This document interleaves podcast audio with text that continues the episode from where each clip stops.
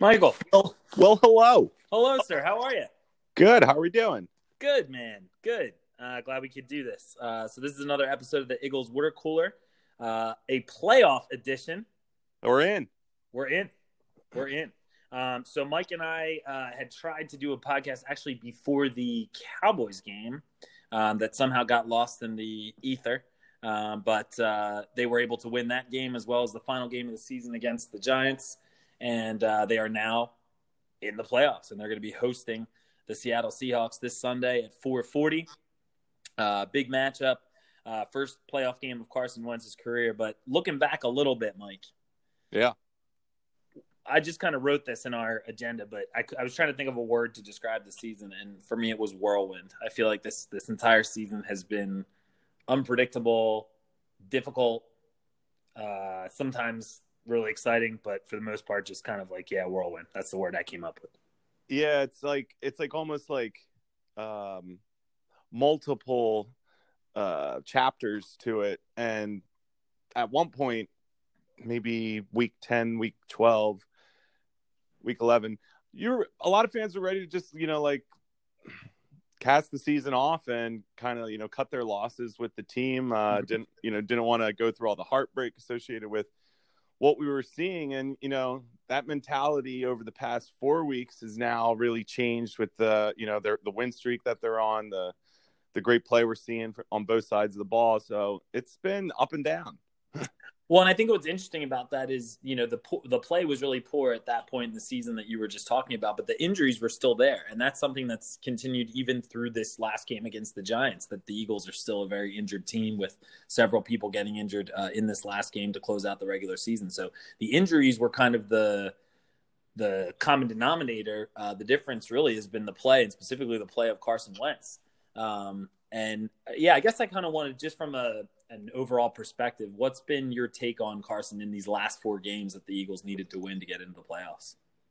I mean, he looks like he looks sharp. He looks like he's delivering the ball right where he wants to be, uh, putting it. He's got plenty of zip on it, and in the past couple games, he's eliminated turnovers in the pocket. So he's he's he's playing exactly um, exactly the way we want him to play and and, and wish he can play. And, and he's doing it by spreading the ball around to some people we haven't heard of until recently. Yeah, yeah and that's that's really fair. I you know, I, I really think he just has such a command. When I watch him play right now, he has such a command of the offense, uh, of the receivers that he's playing, these no name, you know, practice squad receivers that he's playing with. Um, he just seems to have such a confidence and, like I said, a command of the offense that I don't know. You know, in 2017, when the Eagles were on their Super Bowl run, he absolutely looked confident, but things were just kind of rolling in a different way. And he definitely was willing the team to win, but they were winning some of these games by such big margins. This year, you've really seen kind of another gear, I think, to Carson Wentz with the absence of Nelson Agholor and DeSean Jackson and Alshon Jeffery um, all being having gotten injured um, and not being able to rely on JJ Arcega Whiteside, the second round pick.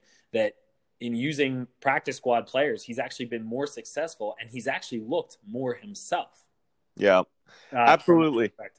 it, it, it seems as though you know this is a big intangible and hard to quantify but carson is getting that uh, ability to will the team to victory and you know through plays through clutch plays clutch throws um, getting you know the ball downfield to score points carson's just been able to do that um, but you know he's doing everything in his power to put the team in the best position and you know it extends further than him you got to give some some props to doug as Mhm. well Definitely. And and even with a, a coaching staff that was kind of criticized a lot in the beginning of the year, especially the receivers coach, uh, whose name I can't remember, but he, you know, was under a lot of fire because of the poor play of the receivers and all the drops and these things. Well, some of these guys who are coming up from the practice squad seem very well prepared to play. So I'm not saying the Eagles should keep him by any stretch, but some sort of nod uh, or credit given to the coaching staff for being able to get these players, you know, mobilized and involved in the game plan and making big plays in big moments.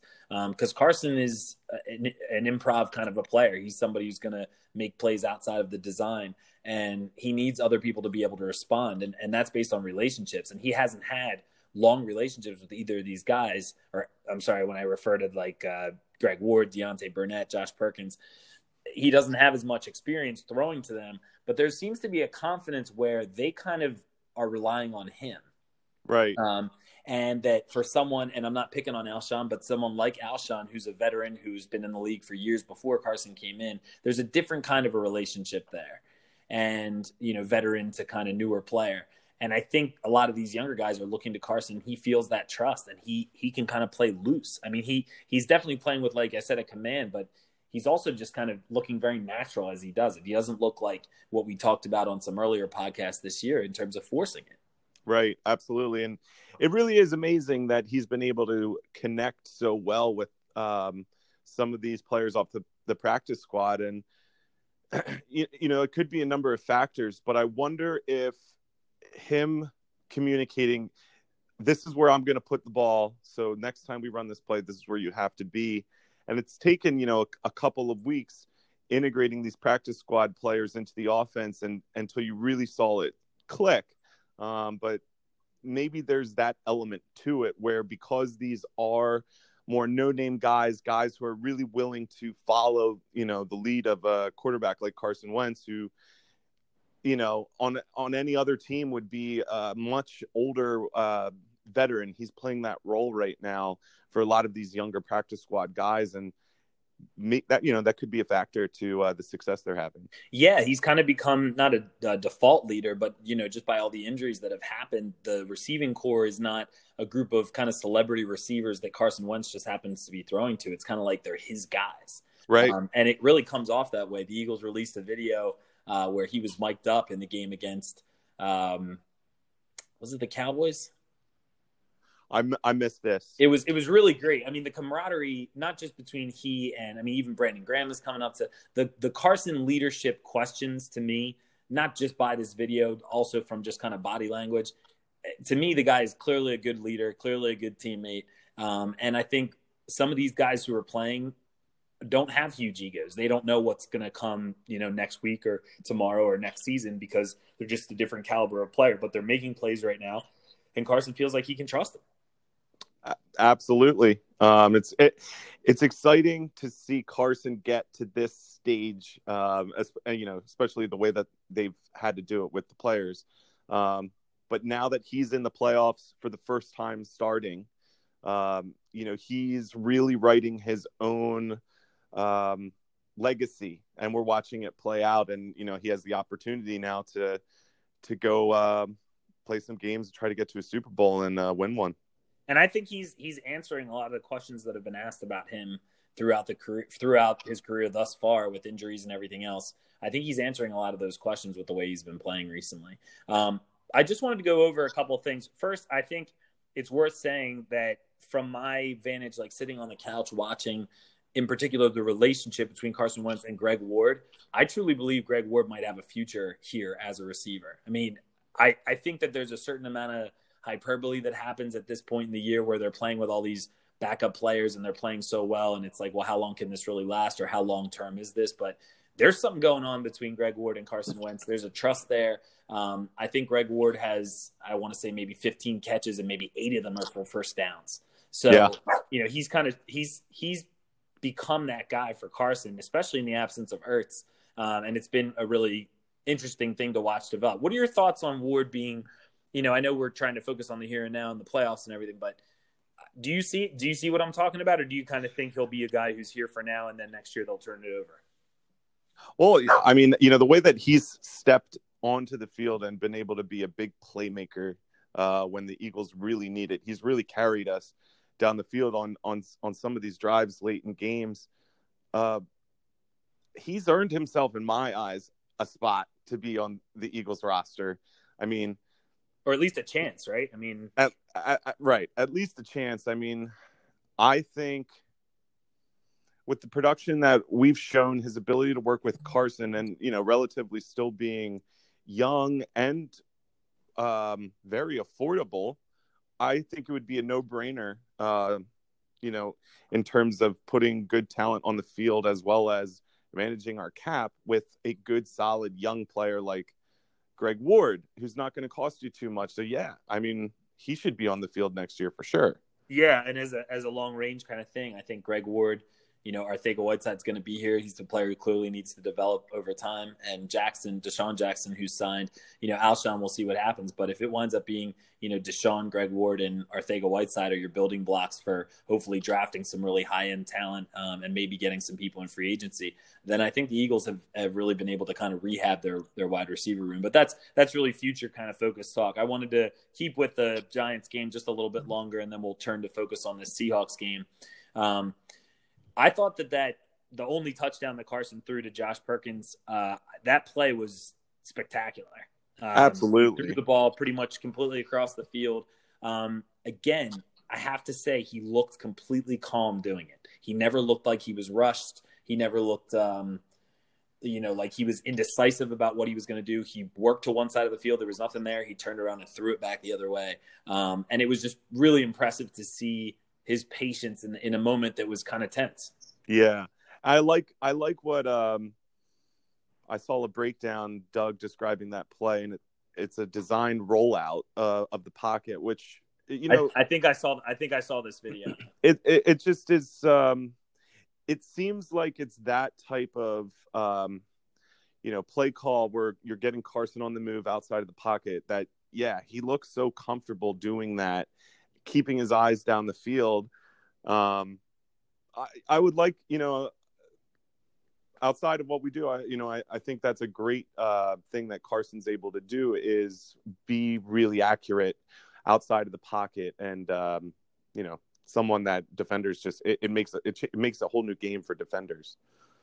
Yeah. And I, you know, I think as, um, as we talk about, you know, plays that came out in the game, I think that one really stood out because it was just so orchestrated by Carson. But uh, to me, you can't come away from that game not impressed with Boston Scott, who won NFC East Offensive Player, or sorry, NFC Offensive Player of the Week um, with his performance, three touchdowns, uh, caught the ball a ton.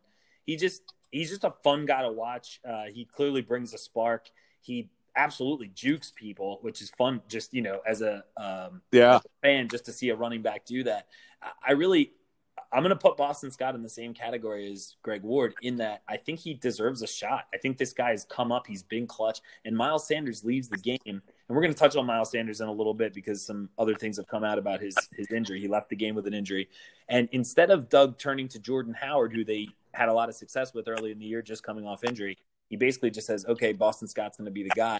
And he goes for three touchdowns, a ton of yards, you know, catching passes and running and and he looks good doing it, and it's it's fun to watch from a viewing experience. So he's an easy guy to root for. Um, do you kind of see it the same way with him that he would be a guy who might stick future wise? Absolutely. Um, I you know there's a lot of parallels to Scott to kind of just how they cycle through players up in New England. You know. Yes, you, I agree with that. You have a guy who maybe is looked at as like a utility player, uh, running back. Um, Paces do on the practice squad, but he's super fun to watch. I mean, you know, he can really play and score some points. So I'm Simon, really excited. Simon Simon agrees. he sure does. He's a Scott fan. He's a big Boston Scott fan. Um, yeah, I, I think to be honest with you, the Eagles um, have really found something in this guy that is Sproles like. I mean, this guy has that same. He he's not exactly the same kind of player. I mean, he's built very similarly, but you can use him in a lot of the same ways. Um, and he's just been an exciting guy to watch. He's a very humble kid. He's a guitar player, by the way. I found out. Is he really? Um, yeah, he was in like church bands growing up. So he's just an interesting story. He's a very humble guy. He's an easy guy to root for. Um, and I think it really says something about him because Doug was so reliant on the run that he said Boston's going to take every single carry uh, beyond Miles Sanders leaving the game. I think in like the second quarter. Does that sound right? It was early.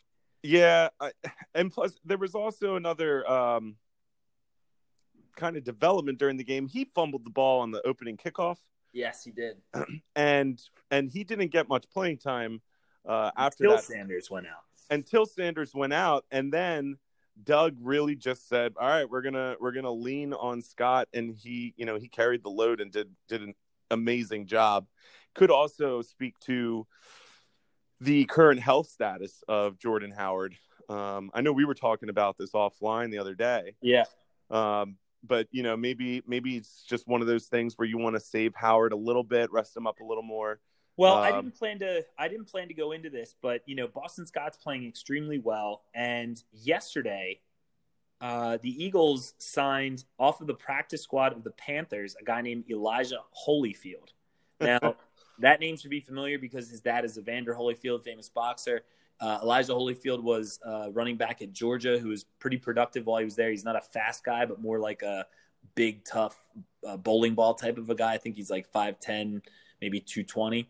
Um, and the Eagles signed him yesterday off of the uh, Panthers practice squad. I, I, would not be surprised at all if he maybe got a carry in this game. Um, they seem to be working with this youth movement um, in a way that, you know, I, I'm not saying he's going to become a key part of the offense, but they're working with these young players who are hungry and want to make plays and are uh, willing to learn and willing to get integrated.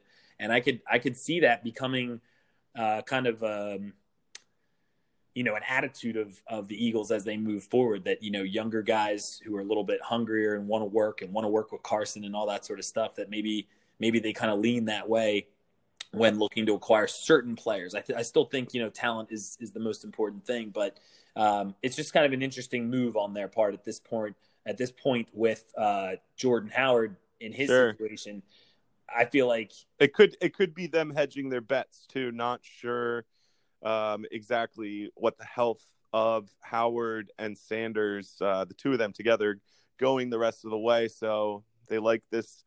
They like this kid, um, Holyfield. They bring him in and they have him available if they need to use him. And it'd be really interesting if they did and he was successful because Jordan Howard was also successful in this offense. But this injury to Jordan Howard, for whatever it is, it clearly wasn't a stinger. It went on way too long. He missed, I think, six games. Yeah. It's, it's one of those things where he had a good thing going, but for whatever reason, this injury, uh, which he wasn't an often injured guy in his career before this, it really kind of torpedoed his season in, in my eyes. Absolutely. And it, it, it really, um, at, the same, at the same time, um, pushed forward Miles Sanders' development and you know the player that we think of him now compared to what we thought of him earlier in the season. Um, I think there's a lot of fans that have a lot more faith that Sanders can um, be that be that guy and surround him with you know somebody like Boston Scott. It's been really fun to watch the two of them on the field together. So uh, it's going to be interesting to see how how these other running backs get incorporated into the offense as you know in the playoffs. And Sanders continues to look like a weapon. I mean, that guy really in these last I mean, the beginning of the year there were still flashes here and there. Obviously, the Buffalo game he had that first really long run. Um, yeah. Miles Sanders has has become one of the most impressive uh, Eagles rookies I can remember for a long time. Um, he's very fun to watch one thing that really strikes me is he has multiple plays a game where he he hits the hole and just gets one or two yards, but that's not something he was doing in the beginning of the year. Instead, he was trying to bounce it to the outside and losing even more yardage. And yep. now, because he's doing that time and time again, he's getting those, you know, maybe the third or fourth time through, he's getting a little bit of a hole and he's ripping off, you know, a 20 yard run. I mean, right. I, this is something worth looking up, but I want to say for the last at least five or six games, he's had a run of at least 15 yards. Um, so that consistency and the maturity that he's kind of showing and the team leaning on him, um, I think Miles Sanders is maybe one of Howie's best draft picks ever. I mean, this guy really is, is impressive to watch, and Carson loves playing with him.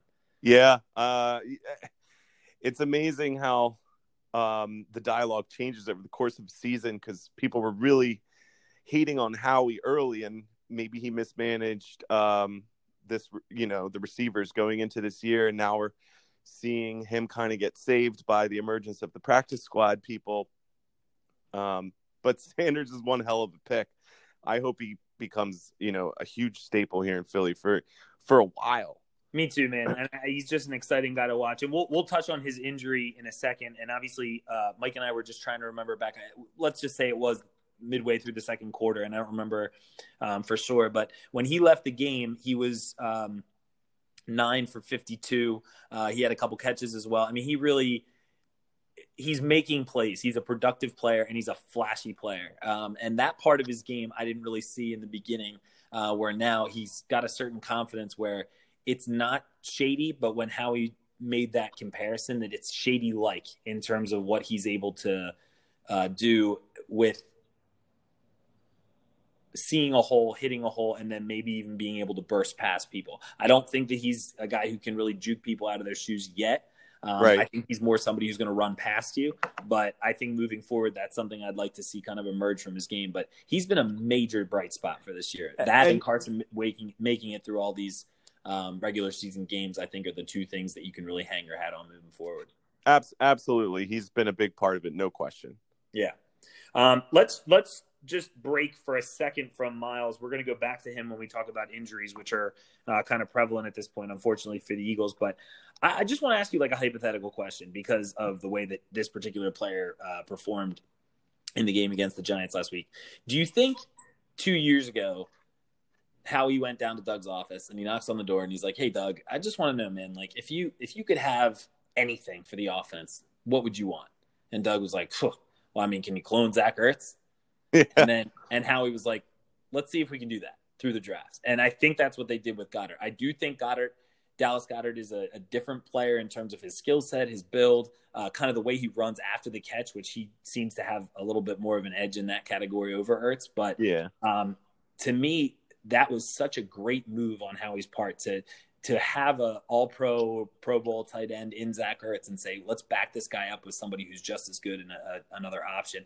And the goal was 12 personnel and being able to have them both on the field at the same time. But since right. Ertz has been injured, uh, this has been a big windfall, I think, for Dallas Goedert, who really had some bad drops earlier this year. And that's not something he was ever known for in college. I think he only had like a handful over his whole college career. So, you know, he had a, kind of a rocky start to his year, but he's become the tight end that, that, or that, um, sorry, Carson Wentz is looking for, especially on third downs. That third down play, I believe it was a 14 yard pass I, I, as soon as it left Carson Wentz's hand, it was like, what is he doing? Because it looked like he just lollipopped it to the sideline. it did. What he did, and uh, Goedert was able to come down, get both feet down, and really look like a pro doing it. You know, again, um, there's a certain ease that's going on with the Eagles' offense that I think, as fans, we've been wanting to see all year long, but it's only really emerged in these last couple weeks. Um, Absolutely, I, you you probably hit it right on the head. Um, that was probably a conversation between Doug and Howie about what's your, you know, what's the priority for you. And he's, you know, might have said clone Zach Ertz.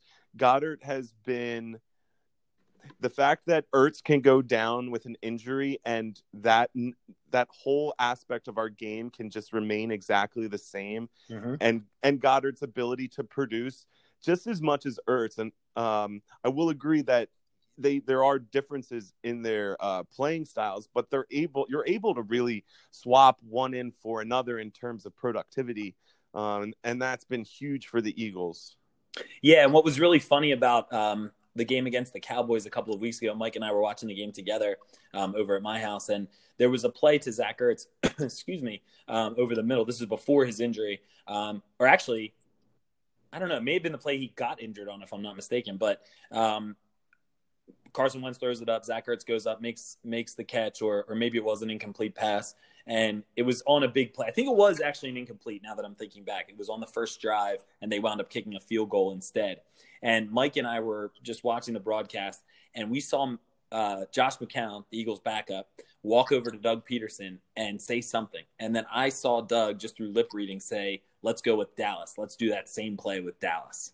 Mm-hmm. So later in that game against the Cowboys, they ran a very similar play, and Dallas Goedert was in in, in uh, place of Zach Ertz, who had been injured earlier in the game, and they were able to score a touchdown on it. And Goedert being a little bit physically bigger, that pass was up in the air. He got you know got up in the air and got it. Um, I'm even I, pretty sure that after we kicked that field goal, and that was a great uh, read by you, um, looking reading the lips um, of McCown, and it was the next series.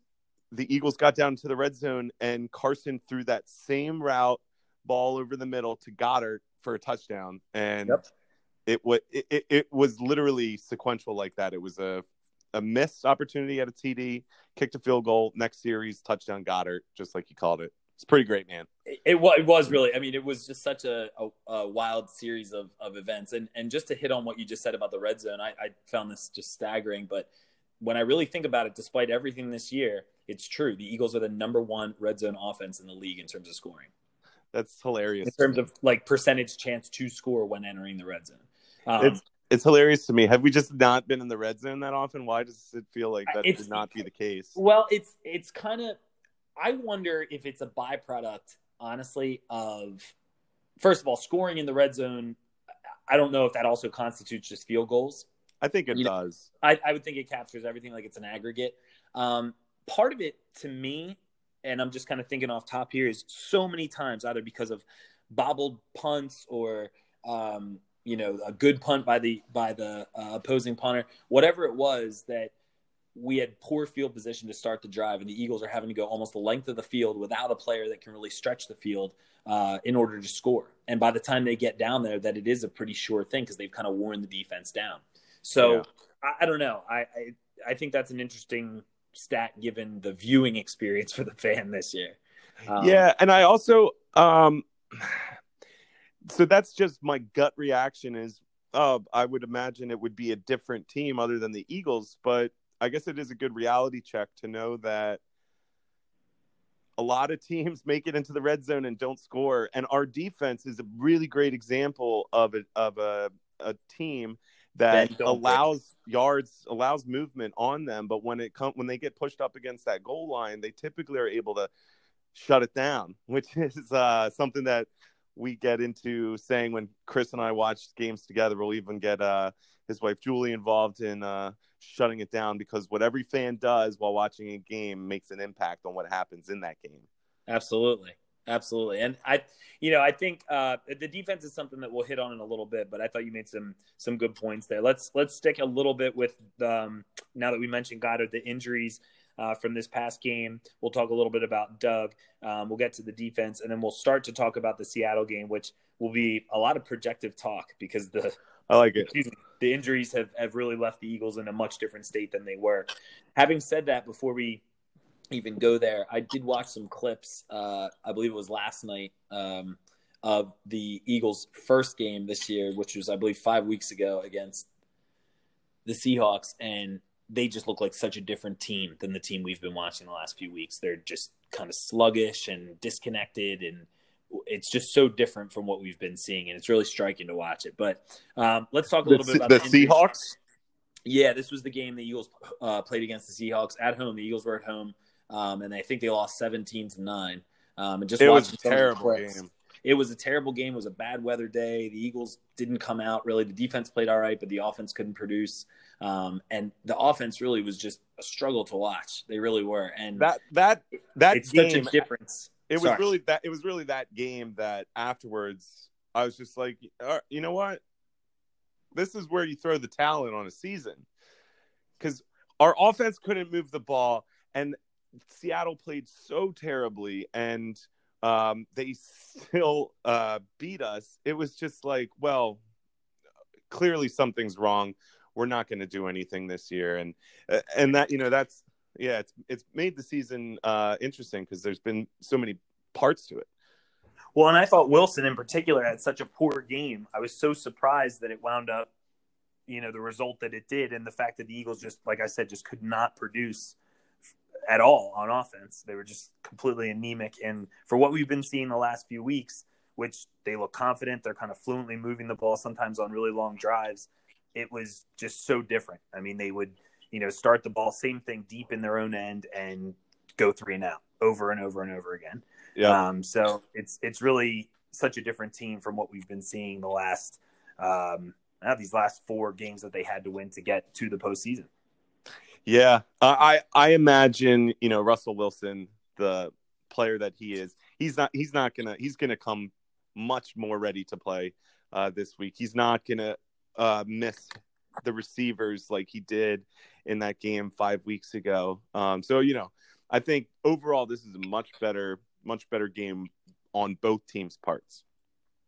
Yeah, I, I completely agree with you, Mike. I think you you really can't take for granted the fact that he had an off day, and that's just uncharacteristic of him, and that we can't really rely on that kind of thing happening this Sunday, despite the fact that they're traveling across the country and, and all the other factors in consideration. So Yep. uh, I think you're absolutely right. They they're not a team to be slept on. Um, their defense is not even close to what it was when they won the Super Bowl and when the Seahawks were really at the height of their uh, power with the Legion of Boom and everything. But Uh, their offense still has some weapons. Uh, in particular, I thought Russell Wilson didn't have a great game, but DK Metcalf, who a lot of people wanted the Eagles to take over JJ Arcega Whiteside, um, had a couple big catches, but actually dropped a couple really big catches. And I think some of those things are probably at this point in the season uh, things that they're looking to clean up. And when they look at the old tape of the Eagles and Seahawks from five weeks ago, I'm sure that's something the Seahawks are emphasizing this week. So we, um, as far as the weather is concerned for for Sunday, I think that'll play a factor in the pass game. But yeah, you really can't you really can't uh, rely on them to make mistakes. Let's talk about some of these injuries. Um, yeah, let's, let's start. It. Let's start with Miles Sanders. We had brought him up earlier. Um, as I said, he looked really good for the time that he was in. Left in the second quarter with an ankle injury. Uh, it was a little bit unclear. Um, I do a lot of listening to Eagles podcasts and uh, seeking out information about his injury, any kind of insider stuff, but um, it's undisclosed what the nature of the ankle injury is at this point. He did not practice yesterday, Wednesday, and he did not practice today, Thursday. Uh, truthfully, in a little bit of uh, social media snooping, uh, following him on Instagram, he was walking down the ramp that the players walk up to get into the locker room, uh, welcoming the players as they came off the field, holding up the East is not enough uh, NFC East uh, division champion shirts, and you know, not jumping up and down, but I mean, he looked fine. Uh, to be honest with you, just from my eye, and I saw Kelce walk up to him in the video um, and say, you know, are you good? Are you good? And he said, yeah, I'll be good. I'll be good. So you know, a little bit of uh, you know, Is this the back... was this the video when they were uh, dancing in the locker room after the yes. game? Yes. So what a great video. Truthfully, um, that combined with uh, something yesterday on I don't know if it was on Quick Slants or just something I, I had heard or seen on Twitter um, that he Miles Sanders was seen walking to um, was seen walking after the game, leaving the locker room, and he didn't have ice on, he didn't have a brace on, he wasn't hobbling. So I think I think this is preventative. I really think he got a little banged up. That he's such a valuable part of the offense at this point that Doug wanted to play it conservatively in the rest of the Giants game, and luckily Boston Scott picked it up and um, and made up the difference and then some. But I I'm gonna tell you right now, it's my bet based on all that information I, I just kind of just put out there and and all of it just kind of from various media outlets that I do think Miles Sanders is going to play on Sunday. I do think something's going on. I think he probably has some swelling or he rolled his ankle or something like that. But I do think uh, by Sunday, the hope is that the swelling will start to go down and he'll be able to to get onto it on Sunday and and make some plays. That's good. That's good recon by you, Chris. Um, I, I I hope I hope he's able to be out there. Uh, from just the general feeling of watching the news cycles this week's, I think he's probably going to get into this game. Could be a little banged up, like you said, but this is the, this is the biggest game that he'll have played in to in his career so far. So he's going to be ready to go. He is, and, and he is in that position. I agree, and he's somebody who said, you know, I, I played in front of hundred thousand people at Penn State. That part of it, you know, doesn't faze me. And he really does seem like a balanced kind of a guy. He doesn't seem like he's, um, you know, too um, egotistical or or too um, kind of as a young player might be too naive or whatever. He seems very mature, so I think he'll be able to handle the moment. Uh, it's really just a matter of his health, uh, and, and, we'll hope that that he's able to be a contributor because I think if he can add on to what Boston Scott comes off of this last game against the Giants doing, um, and the, maybe the Eagles do wind up mixing in either Holyfield, the new acquisition, or Jordan Howard, I think the Eagles have a really threatening run game. And something we need to talk about in the offseason is the fact that they have completely reconstructed that one year. Um, yeah, and that's really really impressive for where they were uh, last year with like Wendell Smallwood and Josh Adams and absolutely. So a player who will not be returning, unfortunately, is Brandon Brooks. And I got to tell you, dude, I really feel for this guy. Oh, Mostly oh, because time. he came back way sooner than anybody expected off of an ACL. No, sorry, an Achilles tear, I believe. Uh, was it last year. okay? I think it was. I'll have to double check that, but I'm pretty sure it was an Achilles. Um, no one expected him to make it back for the first game. He made it back for the first game. Uh, he did have limited snaps that game because they were trying to uh, just kind of ease him back in. But a great, um, just a great presence in the locker room. Clearly a great player. When you watch the tape, you know that's really where you're going to see a guard kind of stick out. But he absolutely mashes people. Him and Lane when they're both playing together. Um, yeah. And he made the Pro Bowl this year. Obviously, um, probably you know an All Pro season and graded really high all all year long. So he um, is also kind of an inspiring story because of the anxiety stuff. And I don't know how much you know you've read about that, Mike. I'm sure you're aware of it. Um, but he's you know been subject to panic attacks and things like that before because he has a an anxiety disorder, and he's been very open about it. And uh, so you just kind of root for the guy. Um, you do, you do. And he, and he wound up. I was just going to finalize by saying he he wound up in this game uh, on a point after touch. I think it was the point after touchdown. Um, yep. If I'm not mistaken. He separated his shoulder, and immediately uh, it looked bad. They brought the card out, and several people were trying to stabilize his elbow and his upper arm and all that to um, hopefully to keep it intact before they had to bind it up. But um, it's a just unfortunate series of events for him. But I am glad for him that he made it through all 16 games. Um, he didn't make it all the way through the last one, but he started uh, in all 16 games this year for a guy who tore his ACL last year. And you know, separated shoulder is a big injury, and he'll he'll have the offseason to recover from that. But unfortunately, the Eagles will be without his services uh, through this playoff run. Yeah, that and it's and it's a big loss. And sometimes players on the offensive line, um, them going down, it's a little more unnoticed. Uh, since if you don't hear their name called, they're probably doing a good job.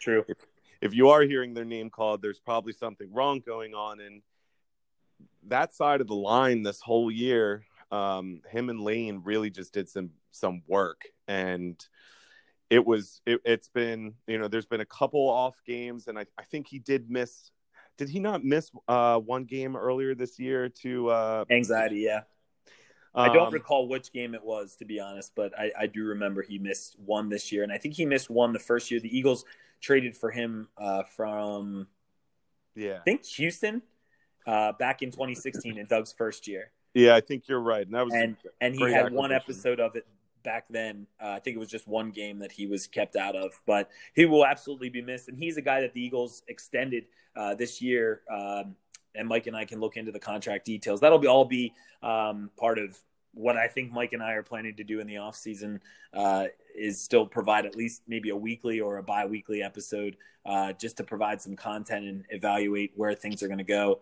Uh, but luckily for us, the Eagles still have a little bit to play. So a couple more injuries to hit on. Actually, just one more main one, um, and that was Avonte Maddox, and he left the game uh, on a couple of different occasions. Um, and what I thought was interesting is he left came back and made a great play uh, and then left again. And he had been playing really well before he was injured at all. So um, he's somebody that it seems like he's going to play uh, this Sunday against the Seahawks, but um, he, you know, clearly had mm-hmm. an injury earlier in the season where he had to be kind of uh, taken out in a gurney to a hospital because of a neck and head injury, and he was unconscious for a time.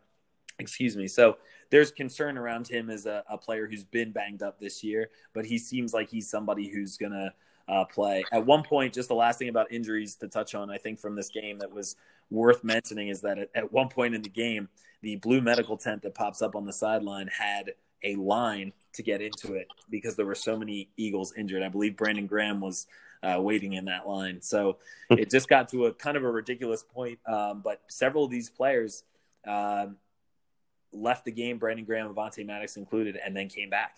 Um, so I think yep. that really speaks to, in a lot of ways, uh, the next topic, which is that Doug has really shown what he's worth in these last four weeks. Um, I think there's been times the rest of the season where it's flashed, but Doug has had up until these four games, I think, kind of an inconsistent up and down sort of a year. I don't, I don't know how you feel about it. No, I, I, I think you're right. Um, the team looks like they're in much better position to make plays, and it looks like it looks like Doug is um, is kind of one thing we said at the very beginning of the season was Doug's advice to Carson was let let the offense work for you and don't try to and I think that same mentality can apply to Doug and what he's doing. And he's really good about being um, a, a leader in a community of other leaders and distributing responsibility to his different coaches and players and letting everybody the leadership utilize... council i think it's called it's like brandon graham and malcolm and carson and the, the leadership chemical right. that he uses amongst the players. Yeah, I think he leans on those things, and I think that's part of what makes Doug special. Absolutely, absolutely, and you know one of one of my favorite um, quotes from Doug from this year was after this last uh, win to take the NFC East. First question in his press conference, I I forget what the question was, but yes, he just responds yes, I and he says, this. Go ahead. He's like, "Do you like to dance, yes. Johnny?" no, it was. Uh, I believe it was Howard Eskin, and he goes, "You like to oh, dance, oh, Howard?" Howard? That's what was going on back there. We were dancing. yeah, and you know what? That's that's awesome. Um, that is an environment that Doug is in charge of. He's cultivated it, and he's allowed his players to, um, you know, express be be themselves out there. And it's fun to see as a fan that that kind of uh, you know environment and uh, culture exists on our team. And it's it's got a sense. I think that parallels what Carson must be feeling with the offense. It's got a sense of ownership where, you know, when Doug won the Super Bowl, Doug was still a pretty new coach. He was in his second year as a, as a head coach. He was playing with players that had been traded for him free agency and trades like, um, you know, LeGarrette Blunt and Chris Long and Alshon Jeffery, um, Torrey Smith, all these different people, Jay Ajayi, all these different people that he was kind of bringing in, guys who had been around the league and they know that Doug's a new coach. And he was able to lead those guys, allow them to be productive. Obviously, they achieved the ultimate goal and now in Doug's, so where does that leave us? Sorry, 16, 17, 18, 19, fourth year, he's able to have this moment as somebody who's been through it as a head coach and knows what to expect. And these young guys who are making plays are really responding to him because they're seeing what he's got as a leader and as a as a coach. And I think the same thing is going on with Carson. A really I don't know, I'm kind of just putting this together now, but it's a really interesting parallel. Yeah, uh, absolutely. Um, you know, he's, I think, slowly, slowly but surely, uh, given Carson more and more um, leeway and responsibility to operate on his own, and um, it's less coaching and more trust. Yeah, and I, I think, I think that trust has been established through some of these late game losses to the Miami Dolphins or, you know, any of these other really big disappointments that have come. I think it's Doug's accomplishments, but I also think the bounce back from these really like rock bottom lows that the team has been through, I think that's really been what's proven him um, to be the caliber of coach that he is. Um, absolutely. Do you think he's in uh, should be in contention for uh, coach of the year? hundred percent. And I think he should have been on a couple of other occasions since the beginning of his coaching tenure. Um, and I think this year, if not any, he should be uh, considered. Uh, to add on to that and go back a little bit, I also think Miles Sanders. I don't think he'll win it, but I think he should be considered as the offensive rookie of the year. Um, because he's just been so productive in, in so many facets of the game. But um, yep. one more thing I wanted to hit on is something interesting I thought Doug uh, kind of you can tell a lot if you watch the press conference uh, because Doug is a very expressive body language person. I don't know how much he realizes that, but uh, you know, we I think we see it. Um, and if you've watched enough press conferences with him, you can tell if something uh, kind of stops him in his tracks, or if he's not sure what to say, or if he's kind of fumbling for words, or any of those sorts of things. Just kind of listening and watching his uh, his mannerisms, but or or just plain pissed off at the media. Yeah, and, and and if he's really pissed off, I feel like he does the lean on the on the podium, the yeah. one arm lean. He does, but and he, um, he's real snippy in his remarks. They're quick and they're uh, they're not long. Yeah, yeah, and I think he's he's taken that approach, you know, on a couple of occasions after some of these bad losses. But he's still there. He's still answering the questions. He's never walked out of a press conference. Um, you know, he has that kind of that that presence. But he yeah. he did say uh, after a question was asked, I want to say. I want to say it was Bo Wulf of the Athletic, who I really love his work. Um, all the guys over there do an awesome job. Him, Zach Berman, and Sheil Kapadia. I read their stuff all the time, and they have a great Eagles podcast called Birds with Friends. Uh, I believe he asked Doug the question about why Jordan Howard and um, JJ Arcega-Whiteside were underused in this game. And both of them, obviously, Jordan Howard coming off this extended shoulder injury, um, and JJ having nursed a, a, kind of a foot injury that he had suffered in the Cowboys game. Um, that Doug kind of answered by saying he was preserving those guys and that both of them were still coming off of injury and he wanted to um, kind of hold them out for that reason and uh, basically said, you know, we're running out of bodies, you know, kind of thing. Yeah. Um, to me, I wanted to say if if Jordan Howard is able to come back and contribute, great. But as I said earlier, I'm not writing him off. But if his time as a productive Eagle is done, I'm satisfied with what I've seen from Jordan Howard. I don't necessarily want to re-sign him or extend his time here, but if he's done, I guess what I'm saying is I'm all right with it. Yeah, I would be all right with that too. But um, you know, you never know what what's going to happen, and you Eagles... don't. And the way this year's gone, that's especially true. So you know, Jordan Howard might not right away be written into the the script um, for you know beating the Seahawks, but you never know what's going to happen over the course of the game, and it could you know maybe a storyline will develop later on that Howard's return was you know so um, clutch.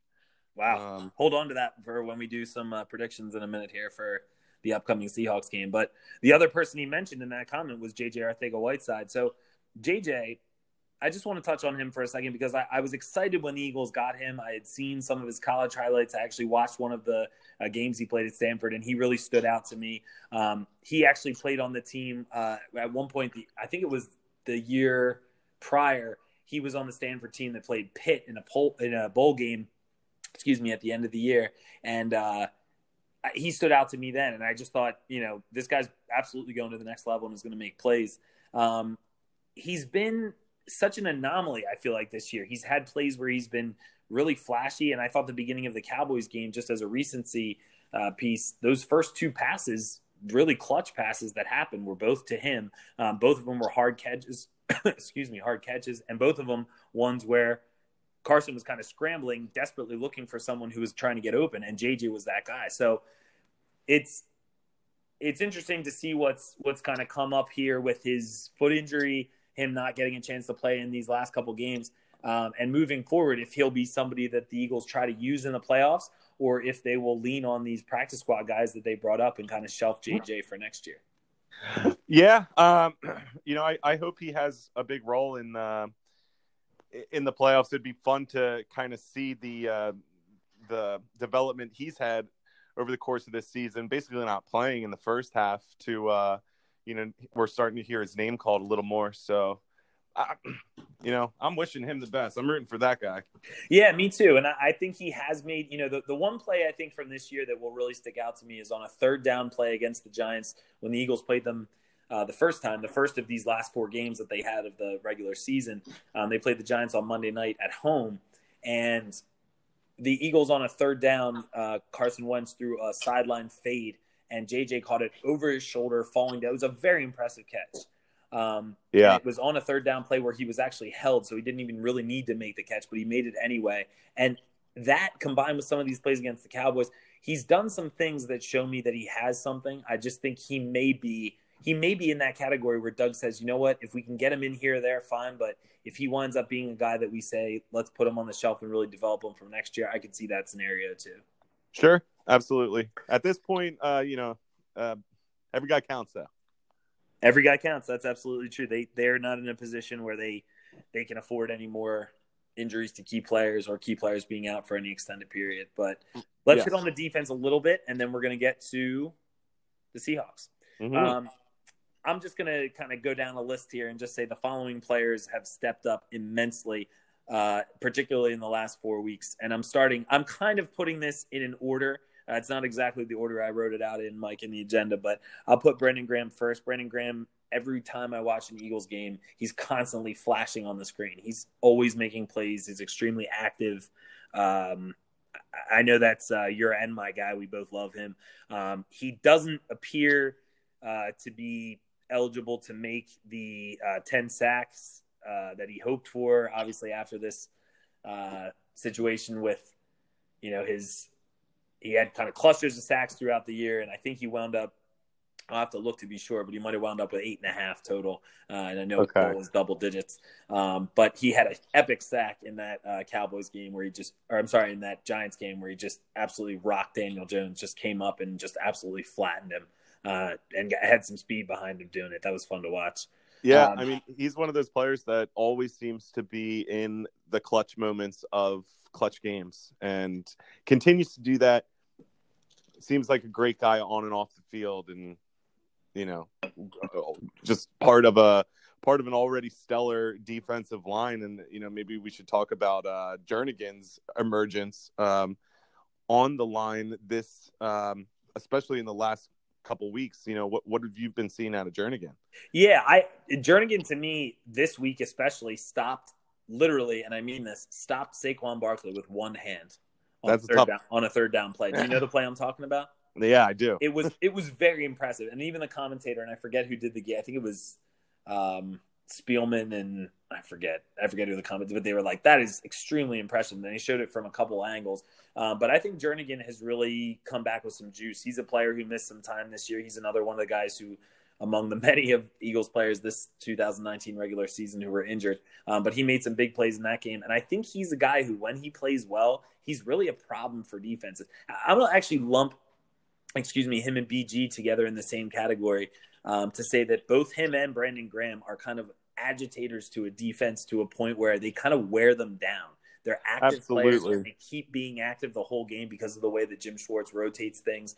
And it gets the defenses to a point where they might not get it every time, but when they get it, they're going to get there and they're going to make a, a play at the right time. Um, another guy who's Yep. doing the same thing is is Fletcher Cox. I think Fletcher Cox was injured for at least half of this season, uh, like still m- moderately injured, I'll say, from the season prior, um, because he's we've really seen a, we've seen a, yeah we've we've seen him come on a lot the second half of the year and just being that disruptive force in the middle uh you know blowing up um guards centers getting into the backfield uh and last week we probably saw him um with his biggest play of the season recovering a fumble uh, forced by Malcolm Jenkins. But as soon as that uh, ball got on the ground, you saw Fletcher kind of get another uh, gear going. Yep. Able to Out out muscle, out muscle, yeah, several um, players on the Giants, and control that ball. And you know, he, he actually grabbed it with his hands pretty pretty well. It was um, Fletcher has some skill to him, and I I really wanted him to get a touchdown there. I thought it Um, was. That's what. That's what I was about to ask you. Like I, for like while I was watching it, I was. I don't know. I was kind of cheering like they scored a touchdown. I didn't see anybody touch him, but I guess maybe one of the Giants had a leg on him or something like that when he actually recovered the ball, and that, that Yeah. Made him down. But it was just such an exciting play at a, at a time in the game where you really wanted to see the defense make something happen, and they made something happen in a big way. Truthfully, I think Jim Schwartz, throughout his time as the Eagles defensive coordinator, has really rattled a lot of rookie quarterbacks. And and some of them have still done their damage, but he's Yeah. somebody who consistently has shown that the maturity of, you know, him having been a head coach and knowing defensive schemes probably going back a long time, um, that he can kind of throw things at them that they're just just not ready for. But um, Very true. but anyway, let's move on a little bit. Malcolm is another player, uh, managed to play every single defensive snap in the 2019 and I believe also the 2018 season, if I'm not mistaken. Is that true? Yeah, but he had the big play that you just mentioned, the strip sack on Daniel Jones uh, in this game, and he's just been making plays all over. He had a big third down play where he broke up a pass. Um, he's just a leader. Malcolm Jenkins is just a leader, and uh, right at his side is Rodney McLeod, who I think has kind of quietly had a nice season this year. I I don't know, and this is the stuff of another podcast for another time. If Rodney McLeod will be somebody that the Eagles rely on moving forward, or if they try to just draft somebody and, and replace him. But he has quietly, in my opinion, had uh, a nice season. Not a great season, but a, a nice season. He's made some big plays. I agree with you. Um, there have been our secondary was getting torn up to shreds uh, a little earlier on in the season, and I can't remember if McLeod had any injury problems or missed some games. But but you're right. The you know the while we've been on this win streak, I think you see a different. Um, we're seeing a different level of play out of out of the two of them, two of the safeties on our on our squad, and you know the fact that I think McLeod's come up with a couple interceptions. He's just he's he's a solid player, and again, I don't know where he'll be in our future. Obviously, we have a big decision on what to do with our safeties um, in the next year or two. Yeah, you know, they Uh, really do. And I think that's a position that the Eagles have always valued in Brian Dawkins and you know, going back um, even before him, the Eagles have shown that they value the safety position. And Rodney McLeod is a, also an aging player, and they might want to bring somebody in because they, you know, Malcolm is kind of the the um, the elder statesman in that situation. But it'll be interesting to see moving forward. But as far as the the outside corners, uh, because of injuries to Jalen Mills, who didn't play in the game against the Giants, uh, and also to Ronald Darby, which was a uh, season ending. I think it was a hip or something. I don't remember exactly what his injury was. Um, but uh, Rasul Douglas, Sidney Jones, Avonte Maddox, Cre'Von LeBlanc um, have all stepped up. I would say the most questionable of those has been Rasul. He's been beat many times, and his long speed, I think, is really starting to show as, as a problem. Um, yep. But he still has made some big plays, um, and he's still in a, in a few situations been able to come up. Sidney to me, is somebody I wanted to ask you about. Do you think – the Eagles spent a second round pick on Sidney Jones. Do you think you've seen not enough? That's not right because there's not enough of a sample size. But do you think these plays that he's made, do you think that they are beginning to, not completely, but beginning to kind of rewrite the narrative on Sidney Jones a little bit? These couple clutch plays he's made at the end of the games against the Cowboys, excuse yeah. me, and the Giants. I'm I think from the standpoint of just looking at his play this year, um, and what he's and the role that he's going to have going forward uh, the rest of the season, it has to have had a major impact on on him, uh, just at him as a player, in terms of um, getting momentum going, where he can kind of align, you know, the talk of I view myself as a uh, as a as an NFL uh, cornerback, and then being able to go on the field and making that happen. And because of that, I think that's only going to benefit him in terms of his preparation from week to week. And maybe, you know, it won't be a huge jump where you see him starting and being a shutdown corner, but you know, I'm hoping he can, you know, keep building on that. And I think he wants to. And it's a good sign that he's been able to make those plays because, you know, that that ultimately is what we want to see out of him the rest the rest of this season is be able to go in games in big situations. Uh, you know, one of our starters might be down or need need a breath, and he's able to come in and and make a play like that. Yeah, and he, he really has a like a massive stage to prove it on. Um, he does, and and I think they're in a position now where you know if he can, as I kind of said before, if he can rewrite or just start to kind of reinvent his presence in the Eagles defensive backfield and all of a sudden he becomes a player. I think the Eagles will really reflect differently when people think about their their ability to draft players with some of these guys who have kind of come on late. And you know, Sidney Jones is also somebody who battled multiple injuries, but clearly was a first round talent. It just he fell into the second round, and that's where the Eagles took him kind of on his reputation.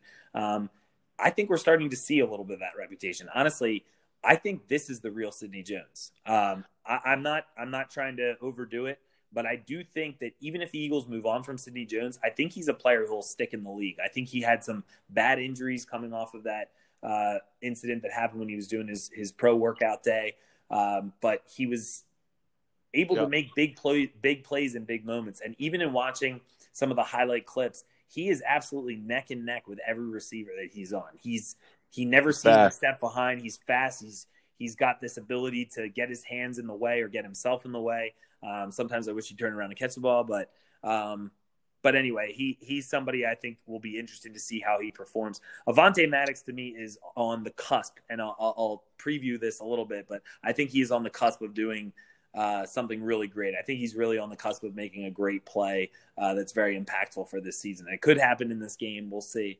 Uh, but this upcoming game against the Seahawks, that is. But he's been flying all over the field, kind of like what I was saying about Brandon Graham earlier, where I just think he's just really shown himself these last uh, these last few weeks, despite leaving the game on a couple of occasions for injury. Yeah, yeah, I, I, you know I'd love to see Avonte. He's been a hell of a player, and I could I could see that. Are you are you thinking maybe an interception? You know, we're let's let's table that for a second because um, we're going to get to the the opponents, uh, and I wanted to just touch on one more person, and that, that's Cre'Von. Sure. Uh, last season, you and I referred to him as Cray Cray, um, and he. Do you remember that? Oh yeah. Okay. Cray Cray. Cray Cray. So to me, he has had multiple opportunities in the games that he's been in. Now he was injured, I believe, in training camp, and then was brought back in within these last four games of the year, maybe five games of the year. I'll have to. Yeah, I mean, it's only been recently that we've been hearing his name called, and he's producing well, just like he was last year. He's, so he's swatting passes, and in particular in this game, this last game, sorry, against the Giants, Saquon gets the ball in the backfield on a pitch, and he's one on one with Cre'Von LeBlanc, who's a built guy, but nothing compared to Saquon. And and Cre'Von levels him, gets him uh, down, and way behind the line of scrimmage. And it was a clutch play at a clutch time.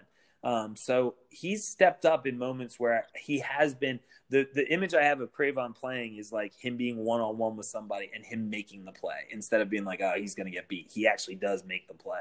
Um, and he certainly right. did against Saquon Barkley this past weekend. So, all right, let's let's roll on a little bit, and we're going to talk about this game upcoming against the Seahawks. So, first of all, Mike, what's your what's your gut feel? Today is Thursday. It's about six thirty. What's your gut feel on this game? The Eagles are hosting the Seahawks. Four forty start. Um, the Eagles lost to the Seahawks, hosting them again just five weeks ago, uh, probably end of November uh, or beginning of December, and they no, sorry, it was end of November, and they managed to hold the Seahawks offense on a bad day from Russell Wilson to 17 points. I think it was 17 to nine was the final score.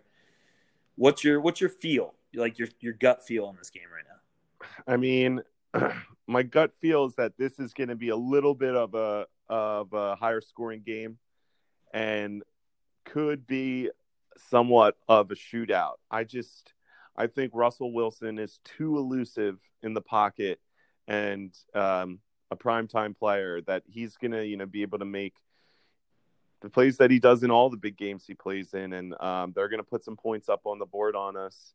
Um, but I think the Eagles are going to be able to respond um, with a big offensive performance to match that. I don't I don't know if that's how you're leaning.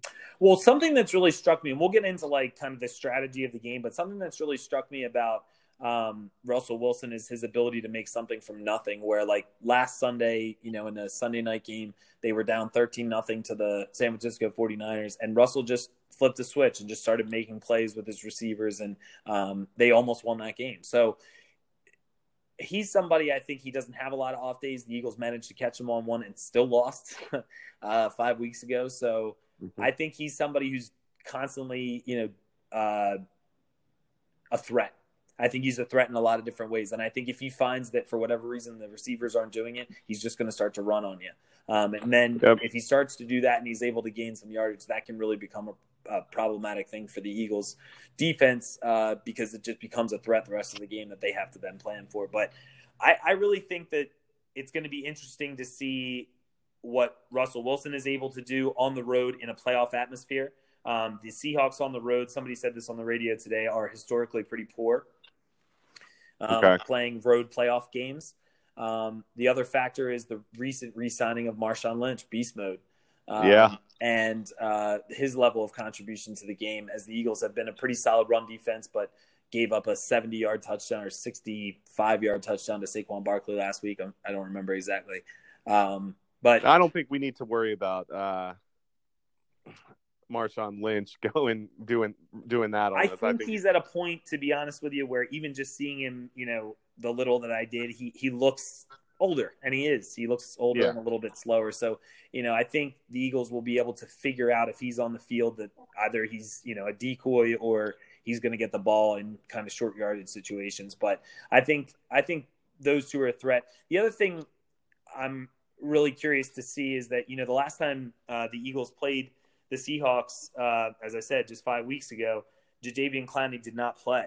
Uh, he was nursing some kind of an injury. So he's going to play in this game um, and probably look to put some pressure on uh, Jason Peters as well as uh, Vaitai uh, if Lane Johnson is not able to go. So Jadeveon Clowney really put a hurt in yeah, Nick Foles last year uh, in a game right before uh, the playoffs, and he he can be very disruptive. So it'll be interesting to see how the Eagles manage those three factors. I think if they're able to to contain those three factors, then they'll probably uh, win this game. The other thing is that Pete Carroll, as a coach, makes some really dumb decisions. Um, sometimes he can, yeah. And I think Doug is capable of the same thing. But I think on the road in Philadelphia, I think the Seahawks are are really, I think they're really kind of up against it. So let's let's kind of break this down a little bit. So one thing I wanted to mention is that the Eagles in their last four games where they've looked really strong despite having practice squad players, they've been able to score early in the game. I think that's crucial here. Yep, absolutely. Um, I I would say that if they're able to score first in this game, I'm going to go as far as to say if they score first, they're going to win the game. I mean, that's a bold statement because I think there's going to be a lot of scores, but I like it. I I think it's despite it being potentially a high scoring game, I think it's setting a tone in your home stadium um, that is hard to come back from.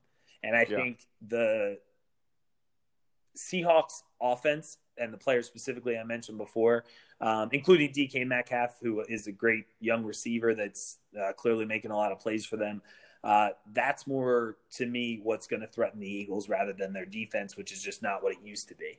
Um, so I, I, think Carson Wentz can really have a game here. Russell Wilson was like a childhood hero of Carson Wentz because Carson Wentz grew up in um, North Carolina, and Russell Wilson started his college career at NC State before transferring to Wisconsin. And um, you know, I, there's just a lot of juice going into this game. So there sure is. I, I could see a, a, few different scenarios here, but to me, even if the Eagles go go down and they're able to put a long drive together and kick a field goal, I think if they can get on the board first at home, I, I really I do like their chances. Um, I like that. I, I, I agree. It sets a tone that the team is uh, there to play their game, and that should be a good sign. I'm curious. Do you think if Miles Sanders is healthy that he starts, or you think that Boston Scott is going to get the start after that hot hand performance last week? I would I would think if Miles is ready, he'll he'll start the game. I agree with that. I don't think that they'll ease him into it. And like I said, I mentioned this earlier in the podcast.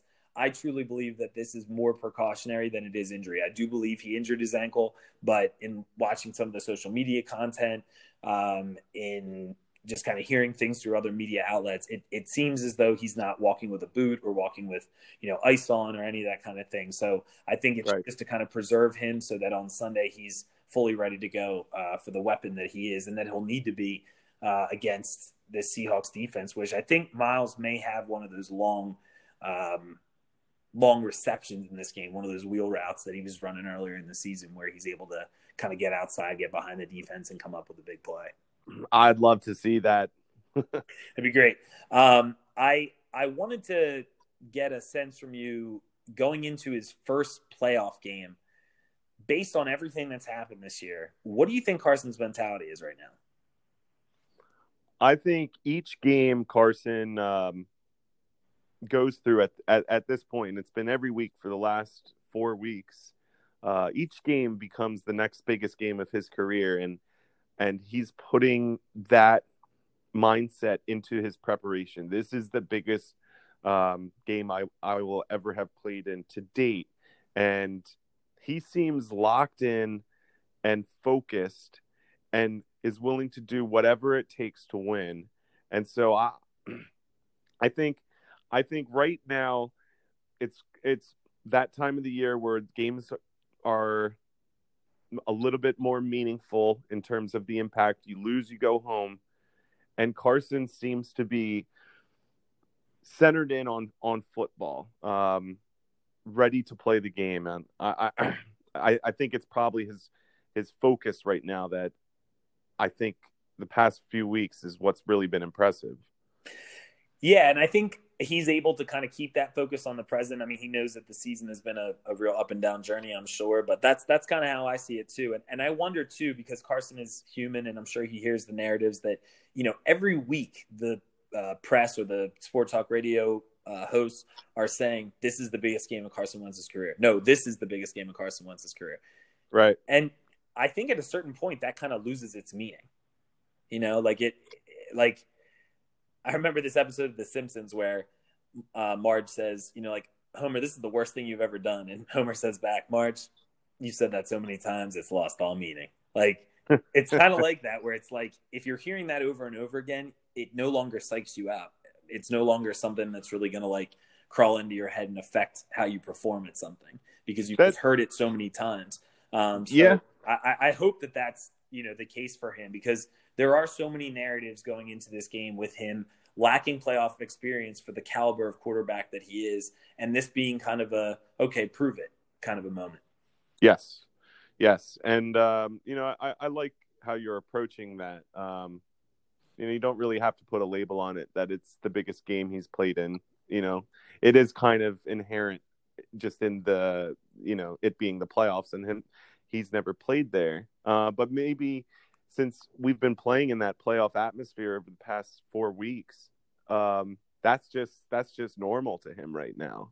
Yeah, you know, I think operating in too. that environment. I think that's part of it too. It's not just that people are saying it's the biggest game of his career; it's that it's been do or die for so long now that this new playoff atmosphere is not something that he's just stepping into for this game against the Seahawks.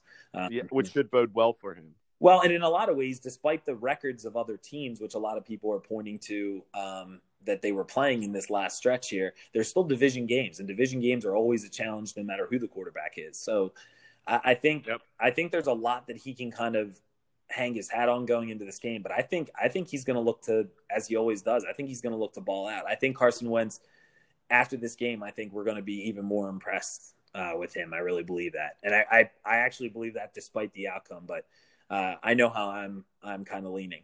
Um, yep. Who do you think of the practice squad players? Um, who do you think is going to be most impactful in this in this upcoming game? Will it be Boston Scott, uh, Greg Ward, uh, Deontay Burnett, who we didn't really mention tonight, who was picked up I think off the Jets practice squad and made a really clutch diving catch, uh, like 40, yeah. 40 some odd yard catch from uh, Carson Wentz on an important play uh, after Huge. a really bad downfield catch uh, play that they had that was called back from a, a penalty, a holding penalty. Um, who do you think is going to be most impactful in this upcoming game? Oh, and then Josh Perkins, who had the touchdown. Who do you think is going to be most impactful of those guys in this upcoming game? You know, I I really I know it's uh, a safe pick, but I think it's going to be Boston Scott continuing uh, what he what he showed us against the Giants with three touchdowns and um, his involvement in the running and passing game. More screens to him. I just like how the uh, the offense rolls when he seems to be rolling. Um, so you know, I, I think Doug is going to make it a point to incorporate him into the centerpiece of his offensive strategy and um, I, just let him do his thing on the field. Yeah, I, I, I think I see Boston being a contributor just as just as like my projection, I guess. I, I, don't I don't see him being obviously able to match what he was able to do in the last game, which is significant. But um, I don't know. I think in terms of likelihood of like play of the game potential, I think it's got to be Greg Ward. I think Greg Ward could potentially make the play of the game. Um, and I'm going to go a little bit further to say I think Greg Ward might throw a pass in this game. All right. I mean, they uh, did line him up under uh, in a shotgun, and he ran, ran it. Up, yeah, in a wildcat kind of a kind of like a like what they used to do with Vic with the wildcat. But yep. he wound up. I think he ran for like seven yards or something like that. It wasn't a bad play, but uh, clearly it was more to kind of threaten the defense. And then I think the look uh, kind of changed or something like that, and they weren't able to throw the ball. But uh, it'd be interesting to see that skill set of his used as a, a former college quarterback. Um, as far Absolutely. as Dallas, as far as Dallas Goedert, what do you see his impact being in this game? Let's let's assume safely. We didn't mention Zach Ertz, which was foolish of both of us. So we, uh, in touching on injuries, Zach Ertz uh, fractured a rib in the game against the Cowboys. At the time, it was said that the rib was not displaced so that it wouldn't um, endanger any organs. And then there was news that he had potentially had some uh, bleeding from his kidney uh, due to this rib fracture and uh, it's a little unclear right now whether or not he'll play, uh, but obviously, with the health concerns at stake, uh, if there's any doubt, uh, my hope is that he will preserve himself as a human being first, uh, in the hopes that another week's rest, you know, will help him, and then he can get the assurances he needs uh, as the Eagles are, are able to progress.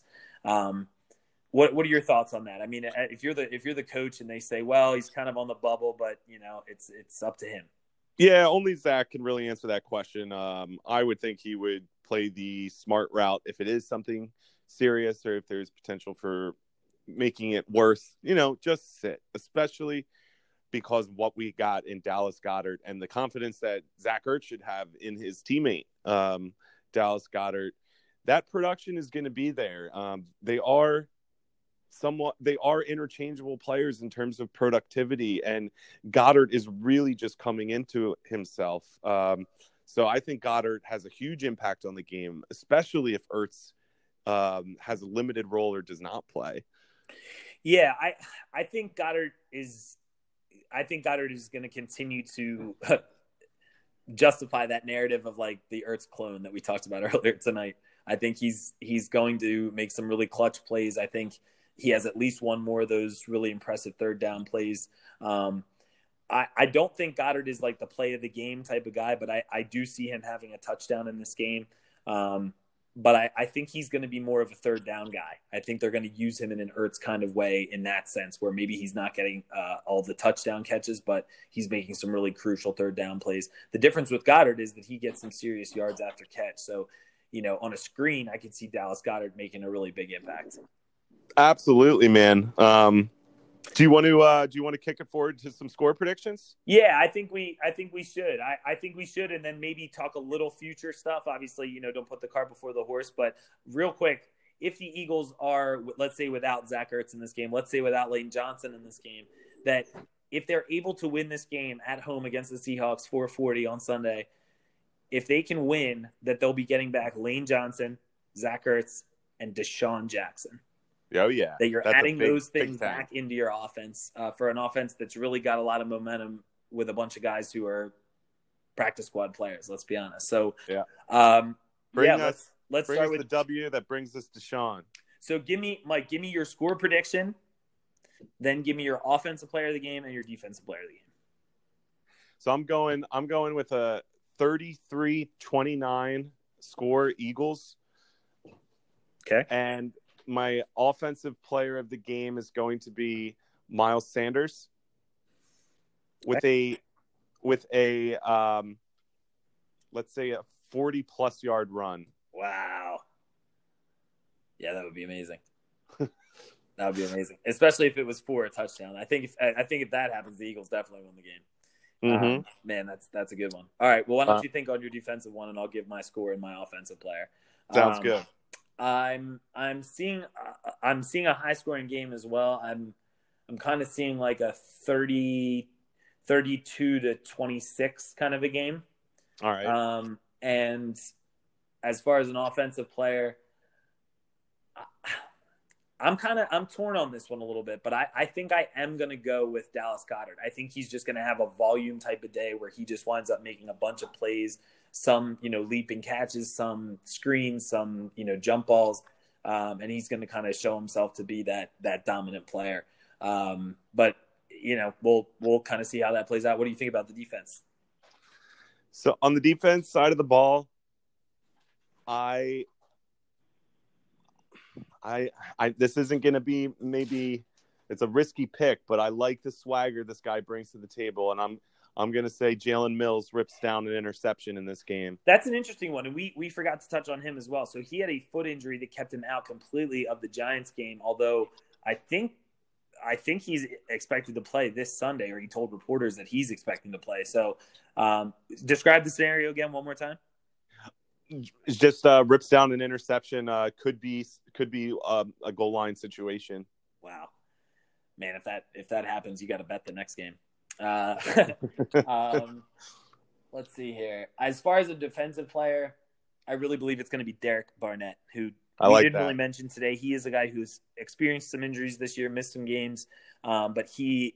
There was one play uh, that somebody had kind of cut up a clip of and put on Twitter of him uh, pass rushing, and it didn't wind up being a completed pass, and he just kind of got in the quarterback's face. But he did this double spin move, like two spins back to back, and I don't even know how you know where you're at at that point after you finish. But he got in the quarterback's face, and the quarterback made a bad throw, um, and he was able to to kind of disrupt it. But I think he's due to make a, a big play, and he seems to be around the ball when big plays happen. So I'm going to go with Derek Barnett on the defense. But uh, this has been another episode of the Eagles Water Cooler. Hopefully, we will be back to talk about the next rounds.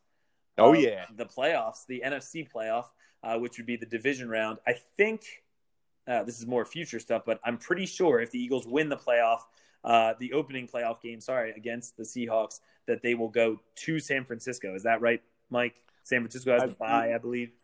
That's that's correct. Okay, so uh, if that's the case, Mike and I will absolutely be back next week to do another podcast and recap what's happened in the Seahawks game and uh, look forward. If it does not pan out that way, it might be a little bit longer until Mike and I get back to it. Um, but we plan to do uh, a lot in the off season to try to generate a little bit more content and set the table for the year that's to come. So uh, we appreciate everybody listening. Um, if people want to put up some reviews on Apple, that never hurts anything. Give us some reviews and uh, give us some feedback. Let us know what you think. Uh, but thank you for listening to the Eagles Water Cooler and go Birds. Go Birds. Go Birds.